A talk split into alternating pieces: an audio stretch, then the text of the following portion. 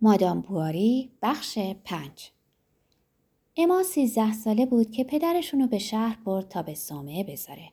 در مهمانخونه‌ای در محله سنژوروه اتاق گرفتن و شام رو در بشقاب‌های خوردن که ماجرای مادمازل دولاویر روی اونا نقاشی شده بود. نوشته‌های افسانه مانندی که این تصویرها رو همراهی می‌کرد و ضربه‌های چاقو جا جای اونا رو خراشیده بود، همه در ستایش از دین، مهر و عطوفت و شکوه و جلال دربار بود. در آغاز از زندگی صومعه نه تنها احساس ملال نکرده، بلکه خوشحال بود از همنشینی راهبه‌ها که برای سرگرم کردنش اونو به نمازخونه می بردن. جایی که از نهارخوری از طریق یک راهروی دراز به اون می رفتن. در ساعتهای تفریح بسیار کم بازی می کرد. درس شرعیات رو خوب می فهمید و همیشه اون بود که جواب سوال جناب کشیشو درباره مسئله های دشوار پیدا می کرد.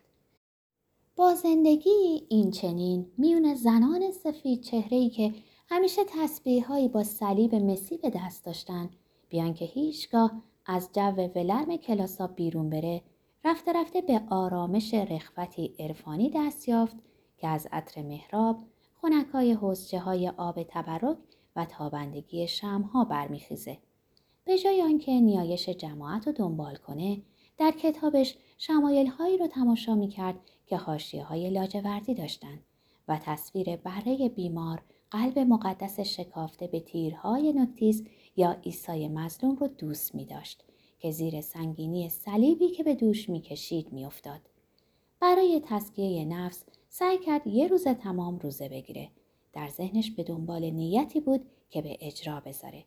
هر بار که به اعترافخانه می‌رفت، گناه‌های کوچکی سرهم می‌کرد تا بتونه هرچه بیشتر اونجا بمونه و زانو زده در تاریکی، دست‌ها به هم پیوسته، صورت چسبیده به توری اتاقک، به پچ‌پچ کشیش گوش بسپره. استعاره‌های نامزد، همسر، معشوق آسمانی و نکاح ابدی که اغلب در وعظ‌ها تکرار می‌شد، در عمق جان او احساس‌های شیرین غیرمنتظره‌ای می‌انگیخت. شب‌ها قبل از دعا در ساعت مطالعه متن‌های مذهبی می‌خوندند. در طول هفته خلاصه‌هایی از تاریخ مقدس یا خطابه‌های فرسینوس بود و یک شنبه‌ها به عنوان سرگرمی بخش‌هایی از نبوغ مسیحیت. بارهای اول با چه شوری گوش به ناله آهنگین غم‌های رمانتیکی می‌سپرد که در همه پژواک‌های زمین و ابدیت تکرار می‌شد. اگه کودکیش در پستوی مغازه‌ای در یک محله تجاری گذشته بود، شاید به هجوم‌های خونیایی طبیعت تن می‌داد که معمولاً فقط از طریق روایت نویسندگان به ما می‌رسند. اما اون بیش از حد با زندگی روستایی آشنایی داشت.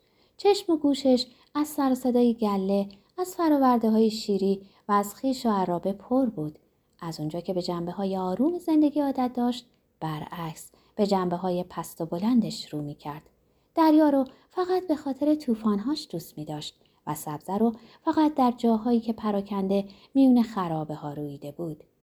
باید که از هر چیزی نوعی نفع شخصی عایدش میشد و هر آنچه رو که به برآورد آنی نیازهای دلش کمکی نمی رسوند به عنوان چیزی بیفایده طرد می کرد. از آنجا که بیشتر خلق و خوی احساساتی داشت تا هنری، هیجان و تأثیر رو می جست و نه چشم انداز و تماشا رو. در صومعه پیردختری بود که ماهی یه هفته برای دوخت و دوز می اومد. به عنوان عضوی از یک خانواده قدیمی اشرافی که انقلاب کبیر به خاک سیاه نشونده بود، از طرف سراسقفی حمایت می شد. در ناهارخوری سر میز راهبه ها غذا می خورد و قبل از اینکه دوباره به کار بپردازه کمی با ایشان گپ می زد. شاگردا اغلب از کلاس مطالعه فرار می کردن و به دیدنش می رفتن. ترانه های عاشقانه قرن پیش رو از حفظ بود و در حال دوختن اونا رو به صدای آهسته میخوند. قصه تعریف میکرد، خبرای بیرون رو میآورد. اگه کسی در شهر کاری داشت براش انجام میداد و به بزرگترا مخفیانه این یا آن رمانی رو قرض میداد که همیشه در جیب پیشبندش داشت و خودش هم در فرصتهایی که وقت کارش پیش میومد فصلهای درازی از اونو با شتاب میخوند. در اونا هرچی بود عشق و عاشق و معشوقه بود. زنهای بلا کشیده‌ای که در عزلت خونه‌های دورافتاده فراموش می‌شدند. نامه‌رسان هایی که در هر منزلی به قتل می رسیدن، اسب هایی که در هر صفحه‌ای از پا در می اومدن، جنگل‌های تاریک، دردهای دل، عهد و پیمان، حقیق گریه، اشک و بوسه، زورق‌هایی در مهتاب، بلبلایی در بیشه، مردانی به شجاعت شیر و به مهربونی بره. پارسا چنان که دیگر شبیهشون یافت نمی شود. همیشه برازنده، همیشه چون زن بچه مرده آماده گریه. این چنین به مدت شش ماه اما در سن پانزده سالگی با این نوع پسمانده های خاک خورده کتابخونه های قدیمی همدم بود. بعدتر با خوندن والتر اسکات به مضمونهای تاریخی علاقه‌مند شد. خواب صندوقچه ها و برج های نگهبانی رو دید.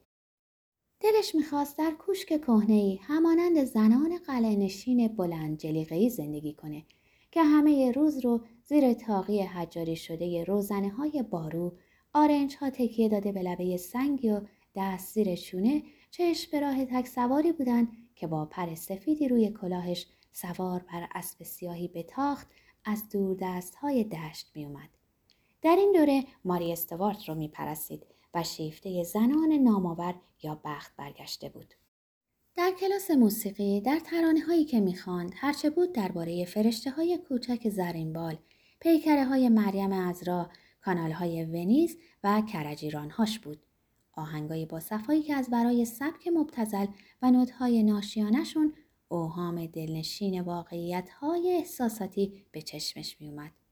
چند تایی از همشاگردیاش کتابای گلچینی رو به صومعه می آوردن که به ایشان عیدی داده شده بود. باید پنهانشان می کردن. خطر داشت. در خوابگاه اونا رو می خوندن. اما همچنان که جلدهای ساتن زرکوب زیباشونو به نرمی در دست می گرفت، با شگفتی به نامهای ناشناسی خیره می شد که اغلب کنت یا ویکانت بودند و پای قطعشون رو امضا کرده بودند. داخل کتاب تصویر جوونی با نیمتنه بود که پشت ایوونی دختری رو با پیراهن سفید و کیسه کوچکی به کمر آویخته در آغوش می‌فشرد، یا تک چهره‌های بانوان اشرافی انگلیسی ناشناسی با موهای حلقه حلقه طلایی که با چشمان درشت آبی از زیر کلاه حصیری گردشون بیننده رو نگاه می‌کردند. بعضی‌هاشون در کالسکه‌هایی لمیده بودند که وسط پارکی در حرکت بود. دو مهتر کوچک با نیم شلوارهای سفید اونو به تاخت می‌روندن و پیشا پیششون سگی تازی می دوید. بعضی دیگه روی کاناپه‌ای کنار نامه‌ای که تازه مهرش باز شده بود محو خیال بافی بودن و ماه رو از شکاف پنجره‌ای تماشا می کردن که پرده سیاهی اونو تا نیمه می بست. سادلوهاشون با قطره اشکی روی گونه به کبوتری که از میله های قفسی نوک بیرون می آورد بوسه می زدن، یا با سر خم روی شونه و لبخندی به لب گل مینایی رو پرپر می کردن. با انگشتان باریک نوک‌تیز خمیده چون نوک کفش‌های قدیمی لهستانی که رو به بالا برمیگشت. حباب چراغی که بالای سر عماد به دیوار آویخته بود همه این تابلوهای جهان را روشن می‌کرد. چشم‌اندازهایی که در سکوت خوابگاه همراه با آوای دوردست درشتگی که دیر کرده بود و به تاخت در بلوار می‌رفت یک به یک از برابر چشمانش می‌گذشتند. مادرش که مرد در روزهای اول خیلی گریه کرد.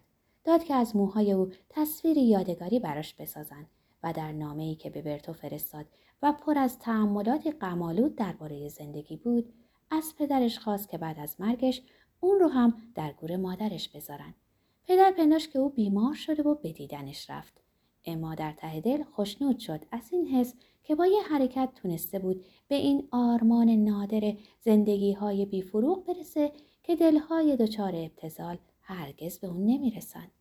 چنین بود که رفته رفته به پیش و خمهای لامارتینی لغزید. گوش به نوای چنگ روی دریاچه ها سپرد. به آواز قوهای در حال مرگ. همه برگ هایی که میریزن.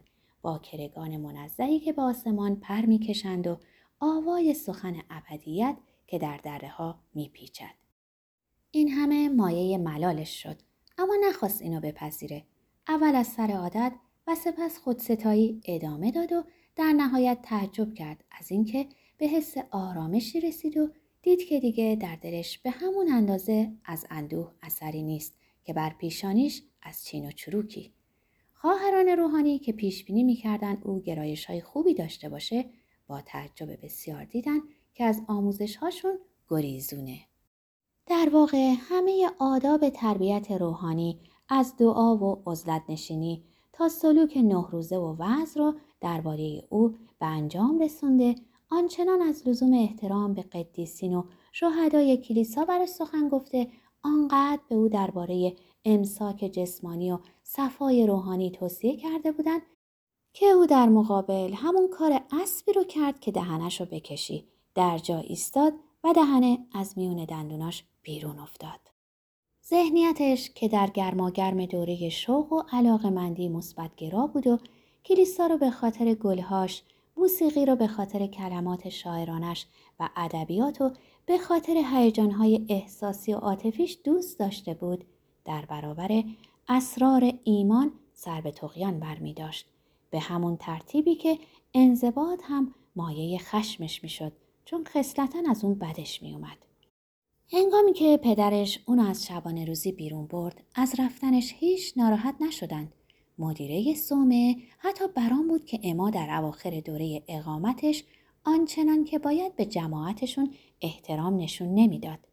اما در بازگشت به خونه در آغاز از فرمان دادن به خدمتکارا خوشش اومد، اما بعداً از روستا منزجر شد و حسرت صومعه رو خورد. در اول باری که شارل به برتو رفت، خودش رو دختری بسیار امید باخته می دونست که دیگه هیچ چیزی نمونده بود که بیاموزه و هیچ چیز تازه‌ای که حس کنه. اما نگرانی پا گذاشتن به یه حالت تازه یا شاید عصبیت ناشی از حضور این مرد به تنهایی موجب شده بود که گمون کنه سرانجام به اون شور شگفت‌انگیزی دست یافته که تا اون زمان همانند پرنده بزرگی با بالهای گلگون بود که در شکوه آسمانهای شاعرانه پر می کشید و دیگه نمی تونست تصور کنه که آرامشی که در اون میزیست همون شادکامی باشه که آرزوشو داشته باشه.